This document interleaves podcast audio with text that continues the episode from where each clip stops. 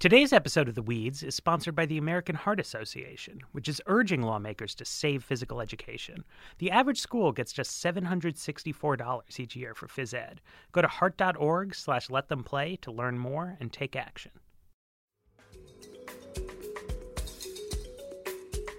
Hi, I'm Julie Lythcott Haims, the host of Getting In. I'm the former dean of freshmen at Stanford and the author of How to Raise an Adult. Getting In is a new podcast from Panoply following a group of high school seniors through the college admission process.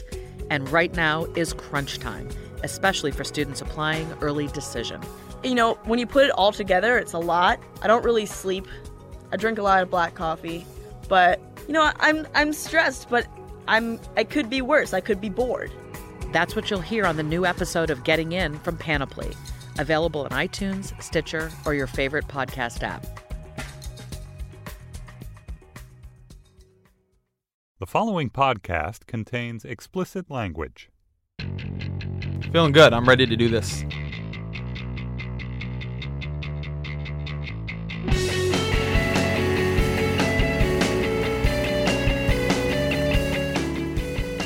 Welcome to The Weeds, Vox's policy podcast on the Panoply Network.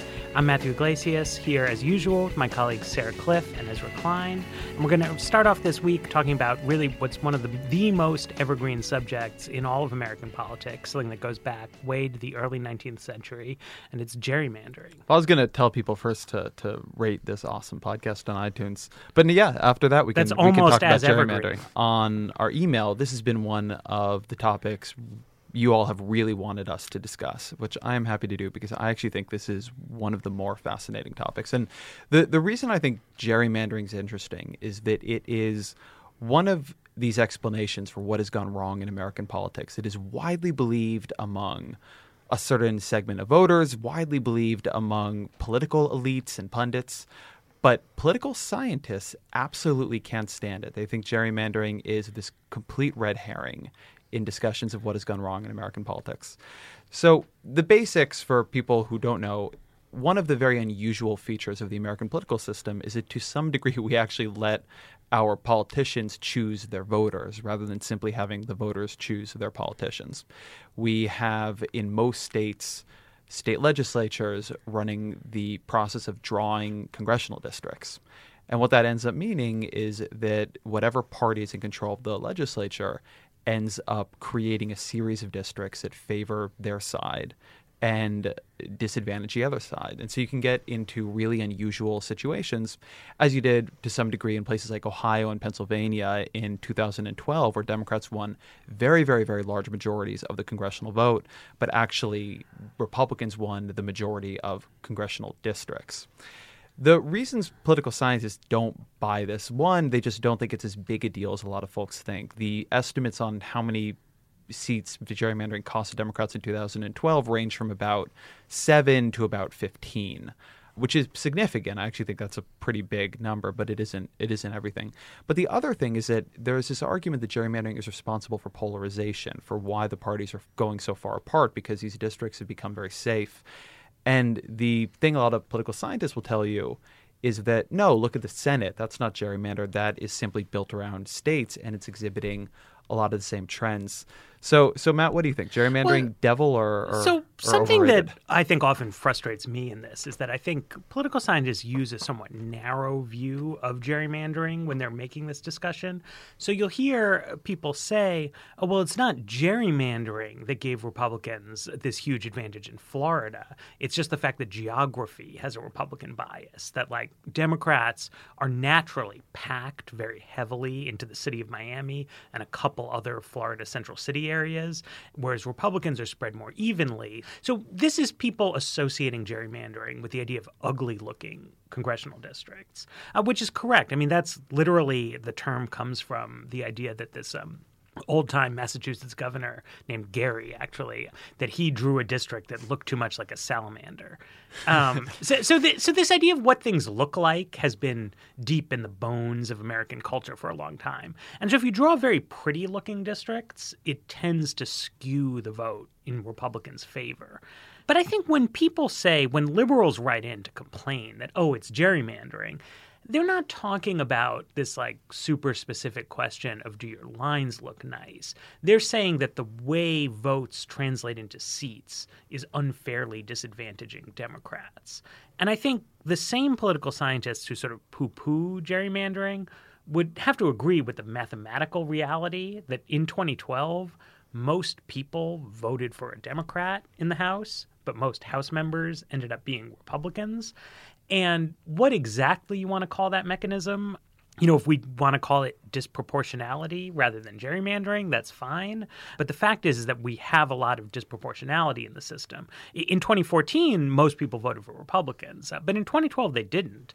And, you know, I think we saw in 2009, right, that one or two years can make a big difference. If Democrats had had a concurrent majorities in the House and the Senate, and Barack Obama had been in the White House for four years of his presidency rather than just two, that would be a very different country from a policy standpoint. It'd be it'd be Canada pretty much, which will I'm sure will factor into our gerrymandering conversation as we go forward. Yeah, there is some interesting Canadian gerrymandering. There's a you might policies. say it's a worthwhile Canadian initiative that we may discuss later. Ooh, That is a deep cut. Yes. Anyways, um, moving forward, they call them ridings. They do call them. That's a solution, really. I was going over a lot of our gerrymandering content today because this isn't a subject I've written about as much. And, and, you know, it really struck me. I kind of go towards the overblown side of things that Ezra was talking about.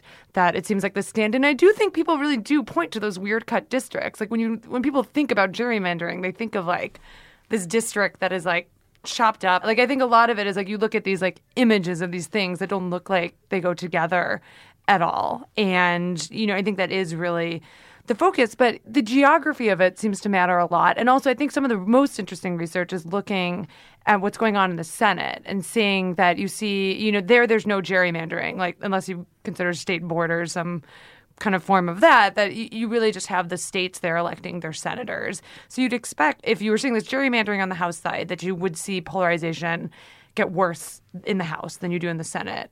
So I have a theory about this. Oh, well, go on. Well, the, so the research suggests, tell me if I'm wrong, Ezra, but the political science research doesn't seem to suggest that polarization is worse in the House, or it doesn't seem. It is a bit worse But, in a, the House, but not also much. a lot of But- but polarization in the Senate is driven by House members This going is what I was going to say. There's a, a paper. I want to say it's by Sean Theriault, uh, but I could be I could be wrong We'll about post that. If I am, online I'm. I'm concerned. It'll be in the show notes. But there's a paper showing that a tremendous amount of Senate polarization can be explained by looking at more ideological House members who then were elected to the Senate, because the place where a lot of members of the House member of the, of the Senate get their start is in the House. And so, if you believe that, then that's at least one way in which gerrymandering or more broadly disproportionate districts can be at least partially an explanation for Senate polarization. Now, I don't believe that it's the only explanation. I think if you look at polarization, there are, number one, a really broad range of dynamics that are converging to create political polarization. And number two, one of my pet peeves in American politics is the idea that polarization is somehow unnatural what was really bizarre was this kind of mid 20th century equilibrium in American politics where you had a Democratic Party that had both very conservative and very liberal members, a Republican Party that was both very conservative and very liberal. It is much more sensible to have parties that represent clear choices from each other. Uh, in the 1950s, the American Political Science Association released a report calling for much more party polarization, and they got what they wanted good and hard. But I actually think that we often mistake polarization for the problem when the problem is we don't have a political system that, that can work effectively under conditions of party polarization. And conditions of party polarization are the international and in a lot of ways a logical norm. But so to, to go back to the underlying point here, I, I'm not persuaded that the Senate and its polarizing trends is really a refutation of the argument that gerrymandering is at least driving part of this because it's simply not independent from from the House.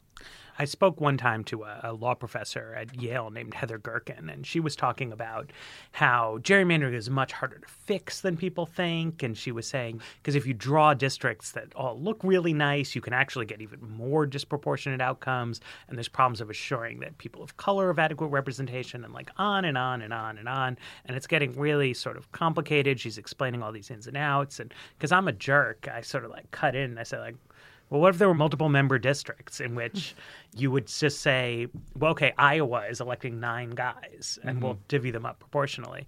And then she said, oh, yeah, in my class, I, I do that last because it, it solves all the problems. and then you don't get to teach people all these interesting facts.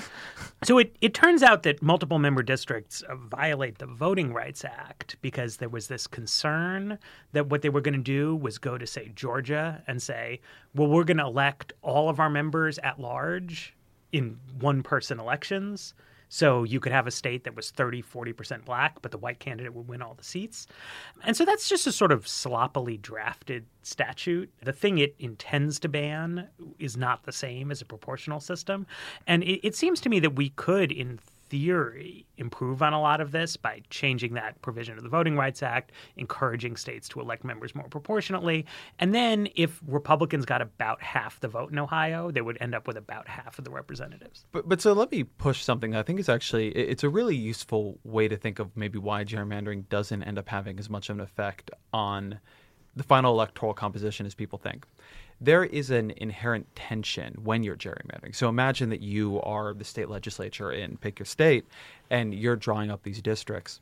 When people talk about the way gerrymandering is polarizing American politics, what they talk about is safe districts, right? The idea is that you have these districts where the Republican or the Democrat cannot lose. Hmm. And so the only real concern they have is winning their primary.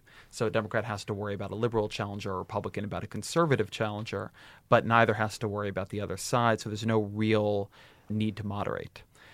The thing is, if you were gerrymandering to get the largest majority, what you'd actually want to be doing is creating not a bunch of safe districts, but as many 51% districts basically as you could. You'd want to spread your voters as efficiently as you possibly could. So somehow the folks who are gerrymandering try to strike a balance here, but there is this kind of internal tension. Politicians, what they often want is a safe district. But if, from the perspective of their larger party, what you want to do is put your politicians in districts that are just safe enough for them to win, but to have as many districts as you can that tilt in your direction. Well, and you going actually- for very Yeah. safe districts You, doesn't help you you. with saw that. this in, in California, which used to have a Democratic partisan gerrymander, and then they replaced it with an independent commission system.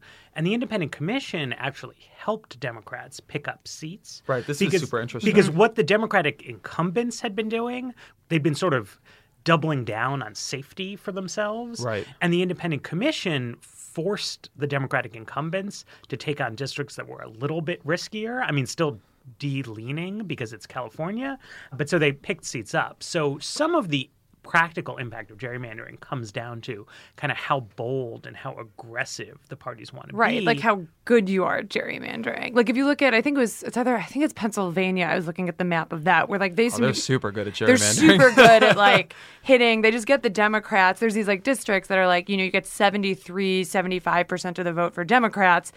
It's almost like an amazing. It's an impressive feat how close they can get to 50 without like going under Right. like all these like 50 to 55 districts, which is what you really you want. You want to spread out your supporters as much as you can without losing the seats. Well, it's not just about being good or, or bad at it, but some of it is about commitment, right? So, mm-hmm. one of the reasons I think this has become so prominent in recent years is that the wave of Republicans who were elected in 2010 have, I think, been unusually committed and ideological about their causes.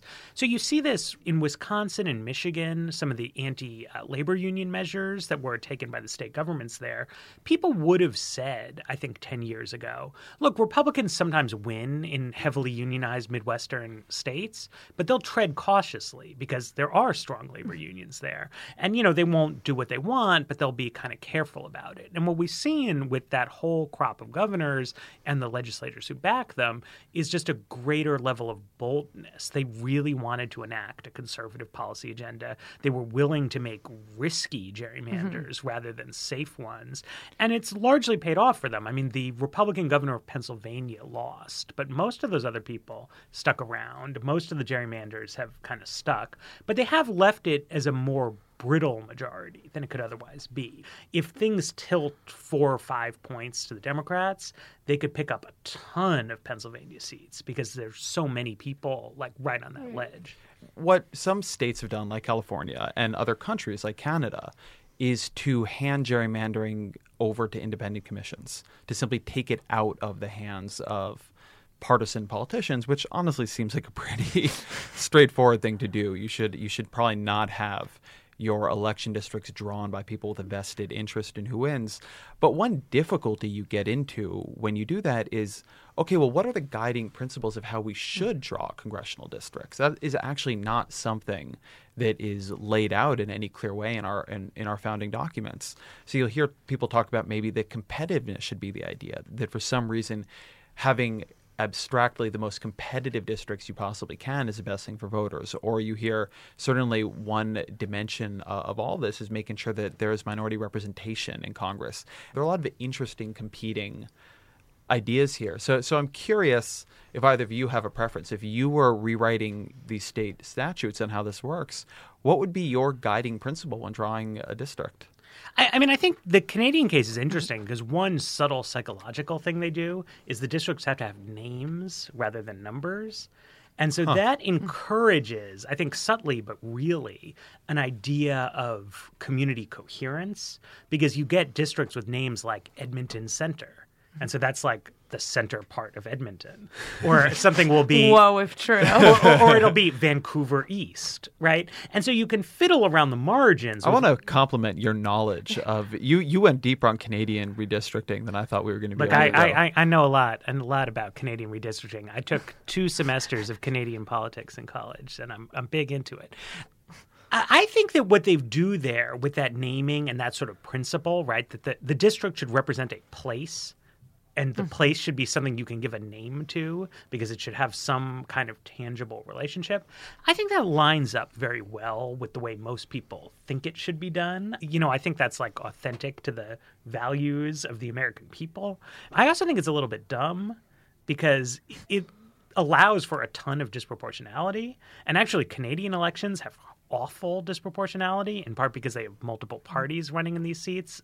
But so the Liberals recently won a majority of seats in Parliament with 40% of the vote. There was some thought that if they got 35% of the vote, though, they would end up in third place you know because it's a, it's a very odd system actually which creates a lot of crazy tipping points it's easy to describe what the districts are instead of oh it's a funny snake but it doesn't achieve any real values of political representation. So i do like the idea of trying to make it as representative as possible uh, you know make the outcomes as proportionate as possible. I think that politics is largely ideological these days that people are really not voting for like well johnny understands my neighborhood really well. They're saying like i agree with republicans about stuff. And so we should try to make it you know way out that if, if half the people vote for this party they get half the seats. If a third of the people vote for it to get a third of the seat. I kind of like wonder about the idea of lotteries and like how those could like factor into this or like random sampling or something like that. Like what happens when you take geography out of this Right. completely? I think is a very interesting idea. And you look at like other ways to group people. I don't know exactly what they are, but if you're looking at these like and that's, I mean, you could do yeah. it algorithmically, right? You could drop seven pins and then have the districts grow arbitrarily Right. to reach the appropriate sizes, and then at least you wouldn't have bias. Right. Or what happens when you have a lottery where everyone picks out like a one to seven and those are your dist. I, what happens in like Right. that world? Is that a better world? Is I that- think that to a very large extent, you see the Senate, right? Yeah. I, I- I do think that at this point, the states have there is a coherence to states still. It, it means something to be a resident of Arkansas or uh, I grew up in California, but it doesn't mean, and particularly if you grow up in California, all that much. It's a very very big state, and so I do think that the fact that all states have followed a pretty polarizing political trajectory suggests that if you did do it randomly, we wouldn't see that much change. I think that it makes sense that people are voting on the basis of party. Matt, you had a, a piece on Vox around the midterm elections that I always thought was both funny but also correct, where you had this poll it was about who should you vote for in the in the midterm, and it said, "Well, do you agree with Democrats about things or Republicans?" and then it said, you know, if you picked Republicans, it said, "Well, then you should vote for the Republican." And I've always actually thought that that's kind of a profound point that elections would actually be more informationally rich if voters didn't know the names of the people they were voting for. That the candidate qualities that people spend whole elections trying to show that Marco Rubio had this inspiring story for his family coming from Cuba, that Barack Obama had this kid with a funny name and the big ears. You can talk about this stuff till you're blue in the face. What Marco Rubio votes like is a Republican. What Barack Obama voted like was a Democrat.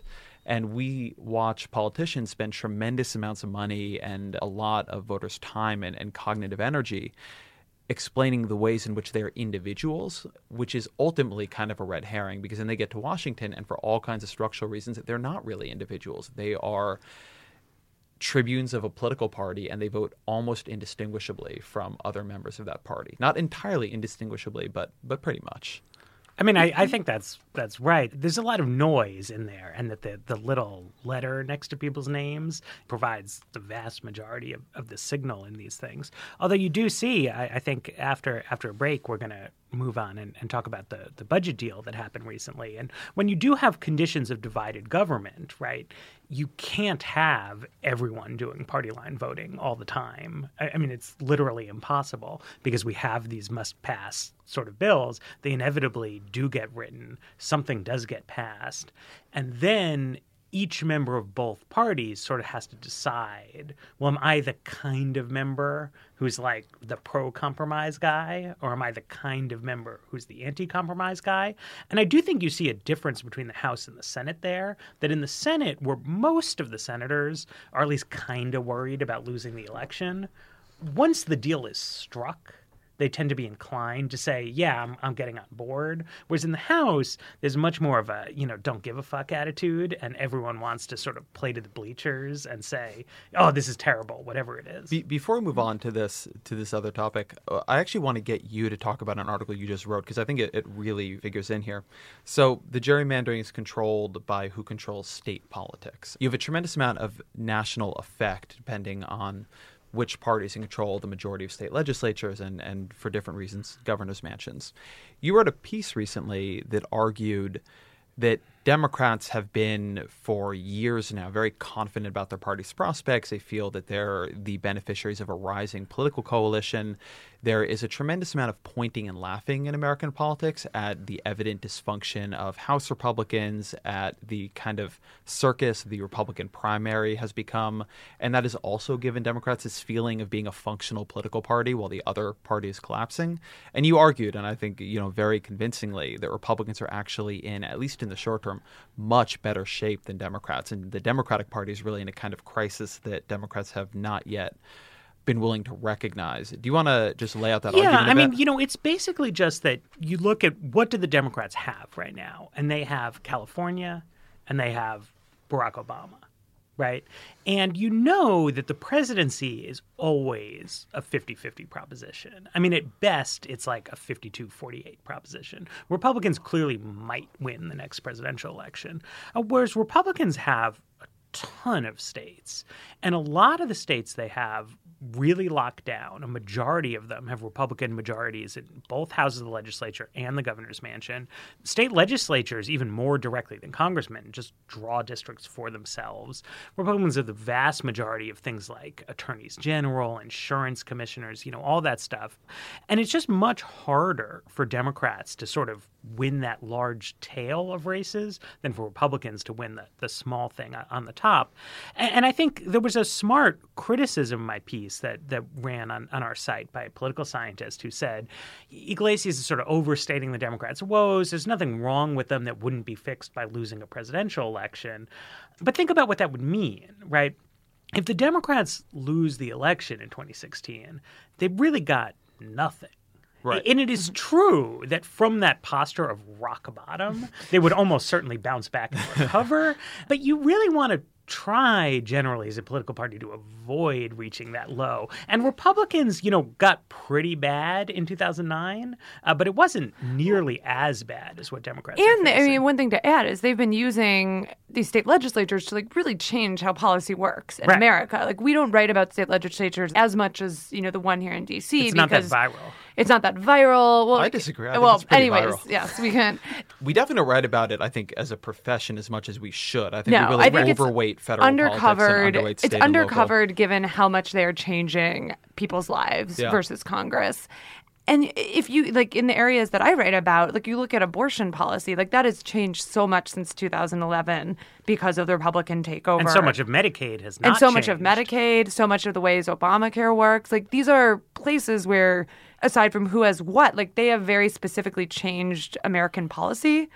And even getting them back, Democrats are in a hole in that they're losing on these issues as Republicans have really taken these majorities to like change the way that America works. Right, and, and a point that your piece made, I thought eloquently, Matt, and, and a point that is true, is that that kind of down ballot dominance for the Republican Party actually has two effects that make future Republican wins more likely. So there's a kind of entrenchment effect. One is gerrymandering and, and related issues to that. So incumbency is one, a, a big political advantage. So if you are currently sitting in a House seat, you are very likely to win that House seat back. You just have all kinds of advantages of name recognition, of fundraising, etc. But state legislatures are also drawing these districts, which is helping keep a lot of them in Republican hands or for Democrats more rarely in Democratic hands. But the other is that it's also a very big talent pool. Right. One way you get good Senate candidates, good House candidates, good state Senate candidates, good governor candidates, and ultimately even good presidential candidates is that you have a lot of people who are learning how to do politics well at a lower level. I mean, Barack Obama and Marco Rubio, to, to go back to our examples from earlier, they were both members of state legislatures before they, they got into politics. And having a Democrats chance to shine. have less of a bench right now. and it's not just it's fewer people, but it's when you're in the minority in a very polarized climate, it's challenging to do anything that would make you into some kind of star, right? So Marco Rubio wasn't just in the Florida state legislature, he impressed his Republican colleagues and he became speaker. Right. And so that's Right. the groundwork for a Senate campaign, things like that. Whereas there are plenty of Democrats in the minority in the Florida state legislature, but they're not in a position to pass significant laws, to do things that make them have more of a statewide reputation. I mean, the one counterexample to that is probably Wendy Davis. Um, but even then, you look at her and like her attempt to rise in politics, and there's like Yeah. nowhere to go. She's the one who stands out to me as like a state legislator who made a name for herself with her filibuster. But then, where do you go with Although, that? although I think it's a it's a real it's a real exception that proves the rule though because what she did was she played very strongly to a national audience of people who were Mm-hmm. interested in abortion rights rather than playing to a Texas audience by doing something that people in Texas were like, "Oh yeah, Wendy Davis fixed that problem." And so she Right. was able to raise a lot of money, get volunteers, have an infrastructure, but you know, you're not it, it's going to be challenging for any Democrat to win in Texas, but it's particularly hard to win when your signature issue is late-term abortions. And that's that's the kind of It's not late term abortions, just to clarify. All right. Which whichever ones it was. But but that I, I just do think it gets to the broader point. What there's no doubt that there are Democratic stars emerging out of state legislatures because there are Democrats in state legislatures. There are just more Republicans by quite a lot, and that just gives more Republicans more opportunities to find and train Absolutely. stars. So they're just going to have for the foreseeable future a better bench than Democrats will. They're going to have friendlier districts than Democrats will. I think it's a I think it's a real problem. I think that we are in a place right now where you read a lot of punditry on the problems of the National Republican Party. But if the economy turns down, or it turns out that the third term penalty is a real thing and voters simply don't want to give Democrats another run in the White House, and Republicans win the White House in 2016, I think you are going to see the major trend in political punditry turn on a dime. And we're going to go from republican party in complete disarray barely a national party fracturing up to all of a sudden people realizing republican party is completely dominant at every level of government and the democratic party is in a complete state of decline. It is funny when you can see a completely opposite mm-hmm. narrative that is sitting that Turning on near- one election. turning on mm-hmm. one election. Speaking of turning we should probably turn to a new topic We're going to turn to a new topic after a word from our sponsor. We all remember taking physical education classes back when we were in school. Whether you loved playing with parachutes or preferred kickball, phys ed's a great way for kids to get regular physical activity, which is associated with a healthier, longer life and a lower risk of heart disease, blood pressure, diabetes, and obesity. Physically fit children also perform better academically. They exhibit better classroom behavior. They have higher attendance rates. That's why the American Heart Association is urging Congress to save physical education. As lawmakers work to finalize the Elementary and Secondary Education Act, strong physical education policy should be a top priority. But some lawmakers want to do away with phys ed altogether. Learn more and take action at heart.org slash let them play. So, you know, there's been a ton of talk about dysfunction in Congress, dysfunction within the Republican Party. Nothing gets done. Everything's a disaster. And then this week, uh, a big budget agreement was reached between the Democratic and Republican congressional leaders and the White House that not only raises the debt ceiling, averting sort of the crisis that I was planning to cover this week, but covering funding levels for the Disaster government. for content. Not, not just for one year, but for two years. And it didn't just solve the debt ceiling and the budget for two years, but it also solved a looming crisis in Medicare premiums, and it also solves a looming crisis in disability insurance payments. I don't think it does anything besides that, but that's like a lot of birds with one stone. Well, it does some small things besides that, right?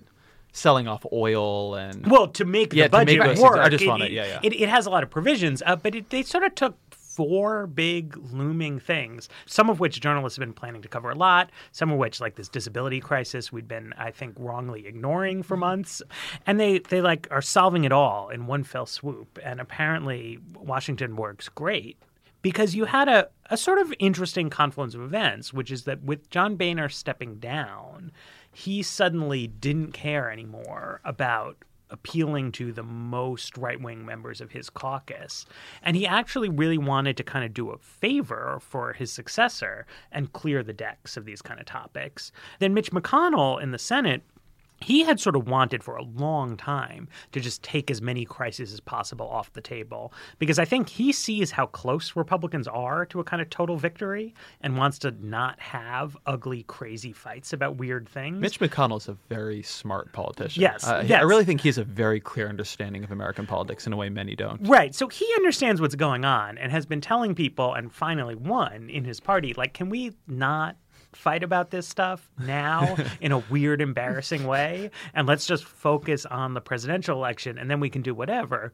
Democrats, though, agreed to the deal in part because Democrats. I tend to think take a more sort of literal view of things. And just if you look at the specific provisions, it's a pretty good deal for Democrats. It increases discretionary spending, it adheres to the administration's main red lines, it solves these Medicare and, and disability insurance problems, and it deprives them of their sort of dream or the dream of some Democratic backbenchers that Republicans would generate a spectacular crisis that destroys the country and you know unleashes the wrath of God on them. Uh, but in concrete terms, it makes progress. That's what's important to Obama. Uh, it seems to be what's important to Nancy Pelosi. And so democracy works great, and So- America's awesome. Sarah, do you want to? One thing I think is interesting about this, and you had a funny line about it where thing Americans don't know is going to happen is not going to happen. But I think people are familiar with the idea of the debt ceiling. But do you want to run through the Medicare and disability crises and what was happening there? Would I love to? Um, so the Medicare one is the Big one I day. yes, this is It's your As I bat like- signal. The, the, Yes. Medi- the Medicare is a weird one. The Medicare one is the one I know best. Let's start there. So this Medicare, it was a totally bizarre thing in healthcare, and like really took me talking to a few people to understand it. Basically, the situation we ended up in is there's four parts of Medicare. One of them is Part B, which covers doctor visits. This is a part that pretty much every senior is, uses this type of insurance.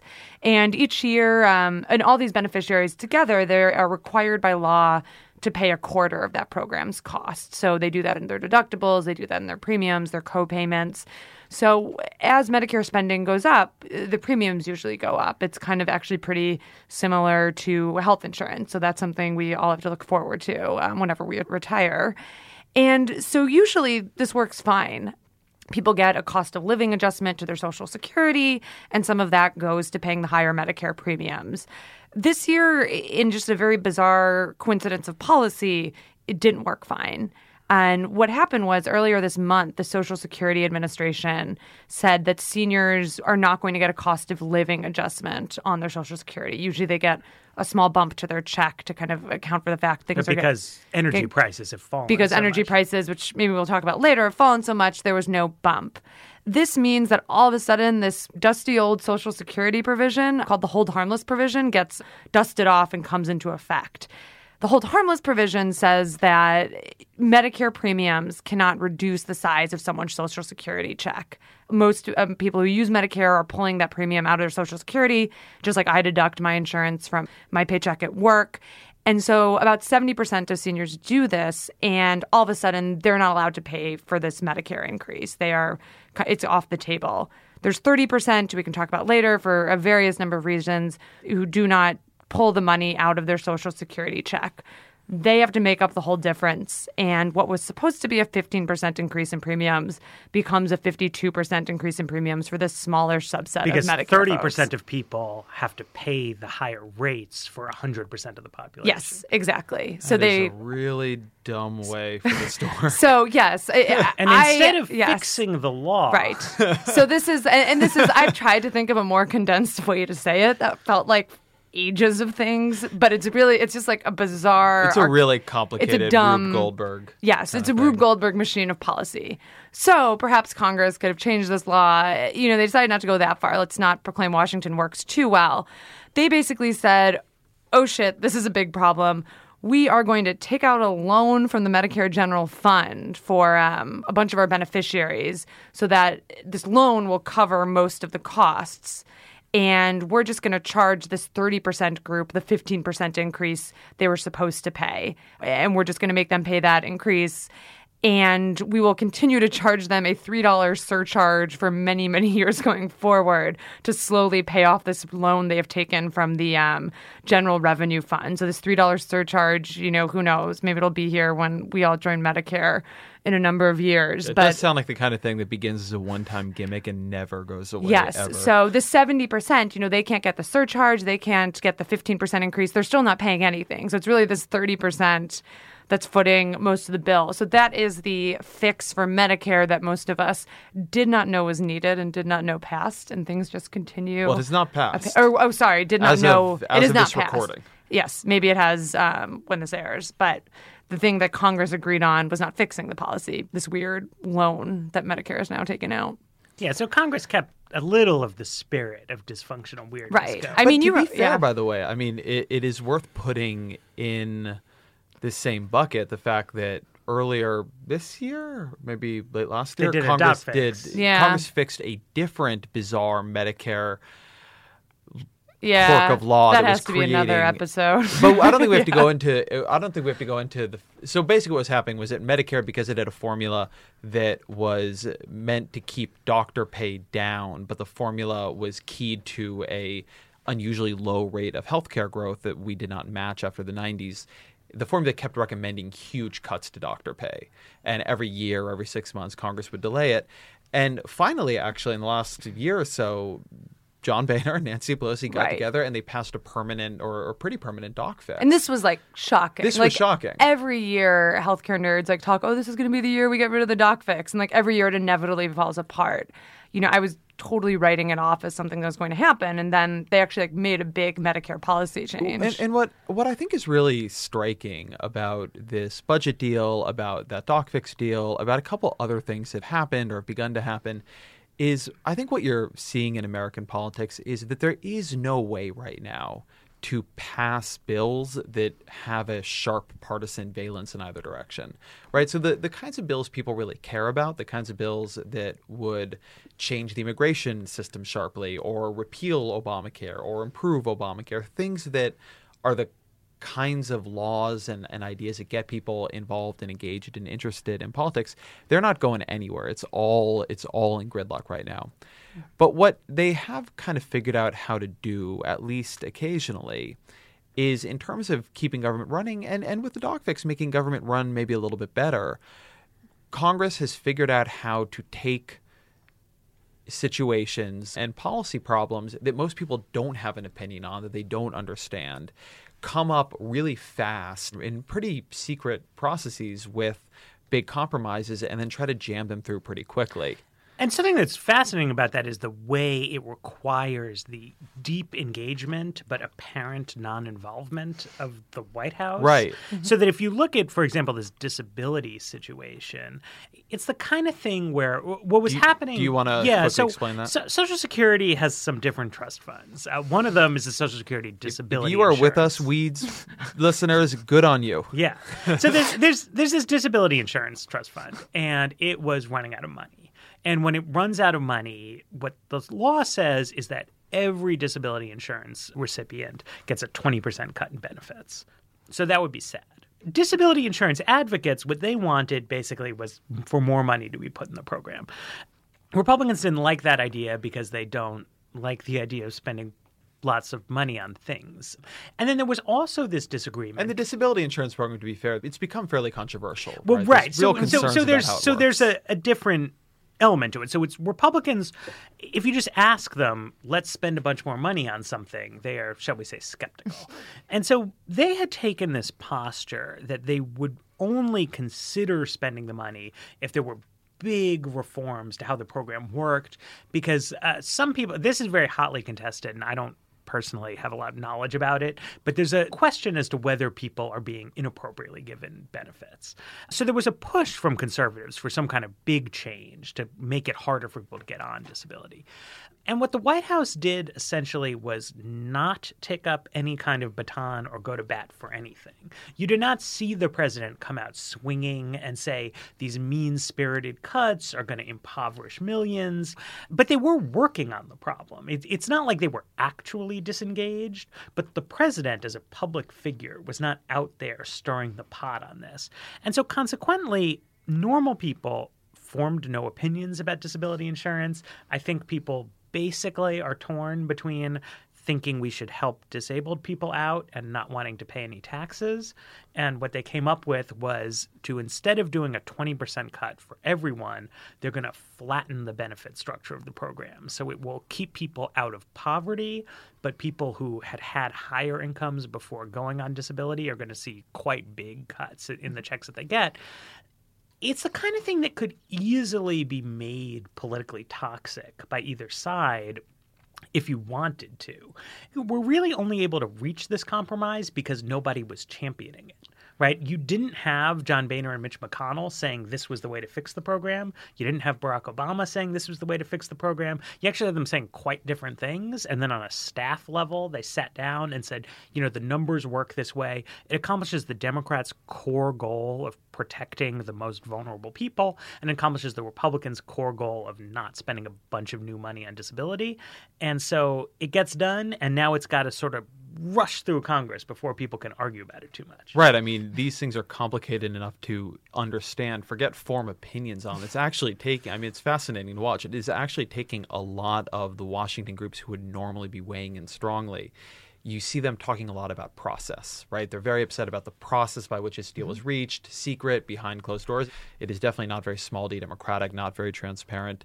But it, it's honestly hard for a lot of them to come in with an aggressive view on the deal because they didn't have time to actually develop a deep understanding of the and that's the issues. magic to making it work is you didn't Yep. have a lot of leaking you didn't have a lot of early debate uh, so and it shows the two sides are working together well. The, the fact that you did not have more leaking about the deal, and the same was true back when the doc fix happened. Right. When you hear about a lot of leaks out of a negotiation, that is a sign that negotiation is not going well. Right. Right. And it's a it's a, a it's worth giving a shout out to uh, Senator Ted Cruz, who for a while has been warning that this was in the works, and people generally mocked him. There's a lot of skepticism of Ted Cruz among sort of establishmentarian types. I, I would say I'm part of it, and people would say, you know what, this is a kind of nutty conspiracy theory that there is a giant secret negotiation to resolve all of these outstanding disputes, and no one has heard about it. It hasn't leaked to anyone. But you know, he was right, and maybe he was in the know. Maybe he was just wildly guessing. But you know, my guess is though he actually did have a sense that there were a lot of big meetings happening, that no one was telling him what was happening in the meetings, and and you know, but to maintain that secrecy, you have to not take the proposals to your allied groups. Right. Because one thing politicians will normally do is they have their sort of go to guys who they check with. Say, oh, so and so proposed this. It sounded reasonable to me. Like, what do you think? But that generates a lot of leaks. Right. Like when I used to report on Obamacare, you know, the way I'd get information is I'd call up the insurance lobby, I'd call up different groups, and I'd say, hey, what is the White House asking you about? Hey, what is Congress asking you about? And this like $3 surcharge proposal, like no one had any idea about it until it was just in the bill. And when I'd ask people, oh, what do you think about it? They were just like kind of like a shruggy emoticon, which is what I'm doing with my hands right now. It seems like a creative solution to a weird problem. Like there was, and there was no inkling usually you start before budget deals, like especially in Obamacare, before something would happen. You'd see like all these Oh, yeah. reports of like, Long time. oh, this might happen, that might happen. This like three dollar thing. You know, I follow a lot of healthcare people, and like I saw no reporting of this as like an option in the lead up. I want to do sometime uh, an episode of the program on some of the research about how powerful the presidency is, but I think it really comes into play here. So there is a book by a Maryland political scientist named Frances Lee that's very very influential in how I think about American politics, and it's called Beyond Ideology. And the book has a lot of different arguments, but one of the core ones is that the president is a party leader. The president is understood by the other party as the leader of, in this case, for Barack Obama, the Democratic Party. And when he takes a position on any issue, given that American politics is fundamentally zero sum, given that for Democrats to win an election, Republicans have to also lose it, he makes actual compromise on that issue harder because if he says this is a great bill and it passes, then he goes around the country saying, "Hey, look, I put forward this great bill. I got Republicans on my team. I'm bringing people together. I'm making Washington work." And so Lee did this great study where she coded a bunch of votes, and this is over multiple presidencies, on issues that were non-controversial, but on things like should we go to Mars. These are not things that Democrats have very strong opinions about, not things Republicans have very strong opinions about.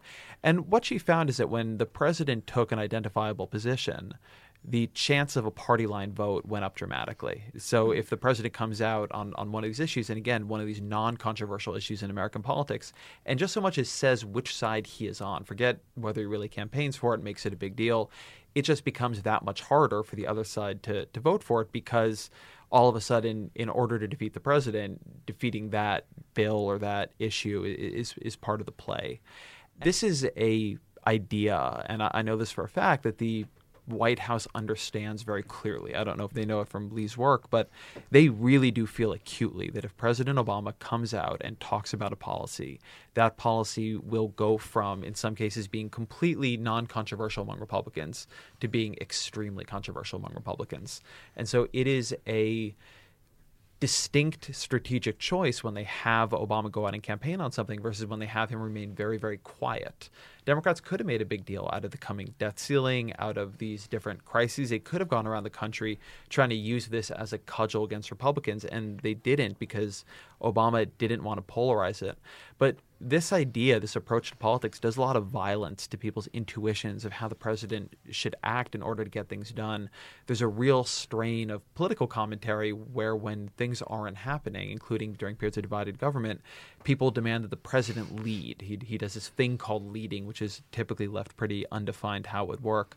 But insofar as leading is often taken to mean giving big speeches, going around and mobilizing support for his position, taking a public stand on the issue and trying to focus attention on it, have a lot of Republicans over to the White House in a high profile way, that kind of leading makes success much less likely for the president. Well, and I think part of what you see there is that journalists do a lot of looking under the lamppost to understand what the president is leading on. If you look back through time at media coverage in the fall of 2015 to try to understand what was the Obama White House focused on, what were they leading on, you would say they were really focused on trying to pass gun control legislation because Obama talked about it a Right. lot. And because it's easy to write down what Obama says, you had a lot of stories about what Obama was saying about that. And of course, he's completely sincere that he would like Congress to pass gun control legislation. But I think our more nuanced understanding is that, of course, he knew Congress wasn't going to pass any gun control legislation, that this was a little bit of a like, hey, look over here, sleight of hand, where he's going to talk a lot about an obvious non starter that he happens to believe in to just sort of put the marker down, while at the same time, a ton of people were engaged clearly in talks with congressional leaders about these other issues. And there's a lot of technical analysis. The agreement of the White House is crucial to getting the deal done. And they were, in fact, playing an important role putting this deal together, shepherding it over the finish line. But part of getting that done in a constructive way was not talking about it. And it's really it's challenging as a journalist to write stories about things that people are doing in secret. It's particularly challenging to write stories about how their commitment to secrecy underscores how important it is to them because they were really good at keeping this secret, so we didn't know it was happening. But the fact that no one wrote articles about this is actually a sign of how seriously the different parties involved were taking this, right? So, like, John Boehner quit, and we all wrote these stories about, like, oh, the Pope came, right? Right. but again, in retrospect, it's obvious that one of the reasons John Boehner stepped down was that he felt they were on the verge of some breakthroughs on some things, right? And this was like part of the John Boehner legacy program. Yeah, he could go out on on this note of With- having When was he had he had to pick, right? I mean, there was like some deals on the table that I think he wanted to say yes to, but he knew he wasn't going to be able to say yes to those deals and also keep fighting with other Republicans about stuff. So that helps like push him over the edge. But we didn't know that was happening at the time. So our coverage of that was all like, "This is weird. This just quit," Uh, and it was weird. Speaking of things that people didn't know were happening at the time, that's a pretty good segue into our paper of the week. Oh, Yes. it's such a good paper. all right, what didn't we know? What didn't we know? So this is a National Bureau of Economic Research um, working paper that They we're always talk have. about Boom. this week. NBER Live every day. day like it's NBER day is what we say at Vox. Um, so I'd characterize this study as one that sounds super boring, but it's actually very interesting. And um, so here's the super boring part. There are some researchers who decided to compare two sets of data on who gets food stamps and who gets housing benefits. That sounds pretty dull. The data sets they were looking at, one of them is this American community survey that happens all the time, um, where people, you know, we ask people, do you get food stamps? Do you get housing benefits? And then they actually looked at We asked them about their income. In we asked them about their general. income in general, what kind of government help they're getting. And some researchers decided to do something very basic. They decided to compare that against like actual government data and see, you know, how many people are reporting these things. And they saw that a large chunk of this assistance goes unreported, that people don't tell you they're getting food stamps when you actually ask them about it. And if you factor in all these food stamps that people haven't been telling the government that they're getting, it actually means that food stamps have done twice as much as we thought to reduce poverty, or food stamps and housing benefits have done twice as much as we thought. And one of the things that's so interesting to me about this study is just the power of these programs, that we've been really underestimating what these programs do, how they're helping people, and you know what it means to spend money on them that we haven't really gotten the full impact.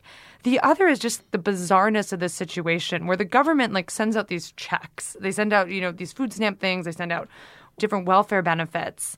And that we've had such a misunderstanding of how many people are getting them is a very odd thing to think about with the data that we've been using Well, you know, this happened on the other end of the spectrum, right? So Thomas Piketty's original academic breakthrough was doing this for rich people. That we used to do our inequality, household income measures come from the Census Bureau, and the Census Bureau does survey methods, and so that's how we got our information about poverty, and it's also how we got our information about inequality because you have to look at how households are doing. And so what uh, some researchers started doing was say, you know what, actually, the, the IRS actually has paperwork from every single person in which they say how much income they have. And of course, they can lie to the IRS, but it's actually illegal to lie to the IRS. So you have some more juice in that administrative data. And they looked at the administrative data on income, and it said rich people were way richer than the census said. And so we're seeing the same thing with the poverty data, right? The administrative data coming from the programs says many more people are getting food stamps than the survey data shows yeah the advantage, such as it is to the survey data, is that you can identify a single person, right? So the guy who gets this food stamp is also the person who has this labor market income. Whereas when you do administrative data, because we're trying to preserve people's anonymity, you just have a bunch of hazy lines and they have to do some statistical fancy footwork, you know, to try to identify which food stamp families from the administrative data or which people from, from the census data. But in principle, if you didn't care about that kind of thing, right, in, in Norway, they used to just put the tax information about everyone up on a website that anyone could check. They've rolled back from that a little bit, but you know, uh, sort of proper governments actually keep these records, and there's like a computer file somewhere, and it says like who's who and how much stuff do they get. The, the interesting backdrop to this paper is that the baseline poverty rate, the poverty rate that we tend to talk about when we talk about how many Americans are in poverty, does not include a large number of government transfers. The poverty rate is already quite elevated compared to what you would get if you actually look at the effect a lot of government programs are having. And now we learn that the real poverty rate is even lower than that once you take into account how big the effect of a lot of these programs are. So, the, but the bottom line, right, yeah. is if you do apples to apples comparison, including all these anti-poverty programs, that the poverty rate in 1964, before the war on poverty started, was something like 19%, and it's fallen in this new count. Mm-hmm. I think it was uh, to below eight. I think it was 8.3 percent. 8.3 at, at, a time when you know I don't think above is above 25 percent, I believe. I, and I don't think anyone in the 1960s thinks we're living in like the greatest of economic times uh, for, for people. And yet, because of these government programs, the poverty rate, if you count it, has gone down an incredible amount. And so, you know, you can not like that, right? I mean, there's one line of argument that says, well, this just shows we have a kind of a growing dependency. Uh, but something you hear often from people, uh, kind of like a talk radio talking point, is like, oh, they did this war on poverty and it didn't even cut poverty at all. But actually cut poverty an enormous amount. I mean, it, it did. Yeah, like, cut it from 26% to 16% before taking into account this latest data. Yeah. So in this latest study, if it's helpful, what they find, they're just looking at New York and they say if you just don't take any help, this isn't um, over time, but this is just one snapshot. If you don't take any government support into account, the poverty rate is 13.6%. If you take it just with the faulty reporting, where people, a lot of people don't tell you, you fall to 10.8 and then if you get into accurate reporting you fall again to 8.3 so it's like showing this very big impact of a lot of these things that people weren't even telling us about before. If the government set about to collect accurate information about this as a more serious priority, we could have at least a much better informed debate around this. That anti poverty programs have made a much bigger difference in people's lives than is appreciated. And a sort of conservative viewpoint you can take on that is that there is actually a much more extensive and much more significant welfare state out there for people on the bottom end, and that like. It, whatever the culture of dependency, like all this stuff is, is very real, right? And uh, from liberals, you can say, you know, this stuff that's been going on is really working. It's really helping. That this impression that somehow Ronald Reagan was elected 35 years ago, and like since then, I don't know, like nothing has been done to lift a finger for, for low income people. Like that that's not true. Actually, the government's doing a ton and it's like it or not, it makes a really big difference. And I do think this it's important to understanding the real debate happening about poverty between Democratic and Republican policymakers because Democratic Republican policymakers are not all of them, but are most of them, and, and particularly the ones who are in key positions, are, are reasonably sophisticated about what the poverty rate does and doesn't show. And so there is really a debate about is the poverty rate, what we might call the sort of pre tax, pre transfer poverty rate, is that really the right one to use? Because not being in poverty, because the government is giving you money, is still being in poverty. The, the, what we really want to know is how many people are getting out of poverty on their own. And that is the Republican view right now. That if you read sort of top, you know, Republican thinkers on this issue, they will say that the poverty rate that doesn't include these benefits, not just doesn't include the corrected measure of them, but doesn't include a lot of them at all, is a correct poverty rate because what we are interested in is knowing how many people are out of poverty on their own merit, just having an endlessly sort of dependent on the government. Well, and so one reason underclass that, one reason this not is be helpful, important, but, right, is that if you take all government support away from people, their incomes are obviously going to go down. But it's likely that their labor market income will go up at least a little bit because you put them in a more desperate condition. Right. And so they mm-hmm. will be driven a little bit further, right? So if you say, well, market income poverty is the poverty that really counts, there's a strong argument that slashing spending on the welfare state will quote unquote reduce poverty. Right. And that, and that's like an important element driving the thinking of, of a lot of people in, Right, in the I mean, Republican if you, Party. If you read something, so I interviewed Arthur Brooks on, on this show a couple weeks ago, and we didn't get into this particular issue, but if you read his book, The Conservative Heart, something he talks about a lot is his view is that liberalism is very pessimistic about the poor.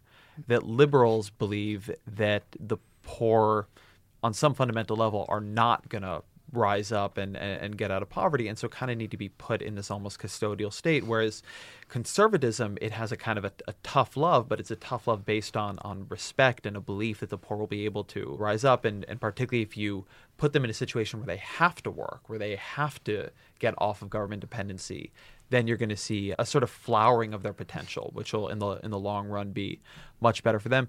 And it is this kind of very, I think, key and to some degree subterranean debate in, in American politics right now. It's one reason I always find that it, to be an ironic viewpoint coming from sort of think tank people. Like they're really out there, like on the grind, you know, Well, I think making there's a- making thing hustling. I, I think there's also a, a deeper thing here, which is that if we took that position and we tried to apply it equally, there is a lot of subsidy happening all over the place in American life. There's a lot of corporate welfare happening. I get a really nice break on my mortgage. There's all kinds of things where people are getting subsidized in different ways. And if you decide to try to count none of that, uh, and one thing also is that a lot of it for wealthier folks happens through what Suzanne Mettler calls a submerged state. Right. A lot of it happens through tax deductions and exemptions. Our uh, health care that we get through Vox Media isn't taxed by the government, and so it doesn't look like we're receiving government benefits. You don't you don't see it happening. We don't get a check, but it really is happening. And so we've done this kind of funny thing, and and I I say funny in a pretty dark way there in American policymaking, where the support the poor get is very visible and can be attacked and can be made to make them look very dependent. And the support that wealthier members of society get is quite invisible and so is quite protected from both political analysis. It's harder to trace and it doesn't look as bad and so it's harder to attack. One other wonky point about this study that I think is important is just how wrong reporting can be. Like how wrong the Right. numbers we often rely on. Like I read a lot about the Census Bureau numbers on um, Health insurance. health insurance and how many people have health insurance. and there's we this- should probably check that. we should probably, yeah, we should probably. Well, there was this whole controversy when um, the Obama administration tried to change the way they count health insurance because it turns out asking someone if you have health insurance can be kind of a confusing question. Are you supposed to report for the entire past year? What if I had health insurance for like seven months of the past year? What if I had for five? Are you just asking if I have it right now? This change, I think, was happening 2013 or so, and there's a whole ruckus about the Obama administration. They were just trying to inflate the numbers on insurance. You wouldn't be able to compare pre Obamacare to post Obamacare. And it was all, you know, to make Obamacare look better. When you actually look at what the census was doing, you know, they were thinking very deeply about their questions on health insurance and realizing when they ask this question in two different ways, they get very different answers on like whether people have insurance or not. And like one of the things this raises for me as a writer is just how faulty a lot of the numbers we're working with Well, are. And something I think it's related to that, though, and, and I do think it's an important. We haven't really said clearly, I think, in this discussion what is going on, but it's stigma. The Mm-hmm. reason people don't want to say they're getting food stamps or getting housing subsidies to a large degree is stigma. It's an interesting question to the degree to which health insurance fits into that. I think Right. Or if you're getting in- Obamacare subsidies or Medicaid, are you going to want But then that, that? right, and then that has an, uh, a secondary effect. There are compared to potential eligibility for food stamps, for Medicaid, for housing subsidies, for a lot of things, you have a reasonably low level of take up. And one of the reasons for that is information asymmetries. People don't know what's available to them. It's very hard to get it. But another reason is that they feel really bad about being on food stamps. One of the things that George W. Bush administration did, they took food stamps and remade it into a program called SNAP. You know, they helped make it a card so you weren't like taking out these things that were identified. And It has as a nice stamps. logo has a now. nice logo. And the idea there was to have more people feel okay about using it. But there is, again, this debate in policymaking is it a good thing to destigmatize things like food stamps? There are a lot of conservatives who argue no, that it is really important that people feel deeply humiliated and ashamed when they get government assistance. And, and a lot of liberals and, and, and other folks believe yeah, I mean, if these are available to people and it is something they need, they should feel okay about taking it. And you really want to do everything you can to destigmatize it. But what's happening here in terms of the reporting is very heavily about stigma and people feeling embarrassed about this. And that also has a really significant effect on how many people end up using it. So, in a world where you didn't have so much stigma, you would both have better reporting, but you would also have a lot more people on these programs. But I mm-hmm. but I also think that there is just a real data quality problem, and you see it like all up and down these census reports, and it's a way in which political polarization sort of hurts us as a country because it makes it not worthwhile to sort of take the shit for making small changes that people are going to get really freaked out about, right? So, for example, if you ask a smart, wonky Republican about Social Security, one thing they all think is that we should re-index the benefits from the consumer price index to the chained consumer price index. That is a good topic. It's a For fascinating some topic. But at any rate, it is a thing that they think. They think that it is a more accurate way to measure inflation. And most Democrats, uh, for it makes Democratic experts a little uncomfortable because they generally agree it's more accurate, but they don't necessarily like the idea of the benefit cuts, blah, blah, blah, blah, blah. So this same question of which inflation index to use, though, it pops up everywhere right? So, one thing the Obama administration could have done but didn't was say, oh, you know, what Republicans say about chained inflation indices is that's really correct. So, we're going to start using the chained index in the census report of household income. If they had done that, that would show household income has gone up quite a bit more than, Right. than with the current one, right? But obviously, if the Obama administration generated a 10% increase in household income by changing the way inflation is calculated, Right. Republicans would have thrown a fit about it, right? I mean, they've been like, that's crazy. Like, you can't just conjure up income gains out of some obscure inflation index switch. But it really would be more accurate. And then the it keeps flipping back and forth depending on the time period you look at. Liberals point at these things and they say, oh, there's been no wage growth since 1977.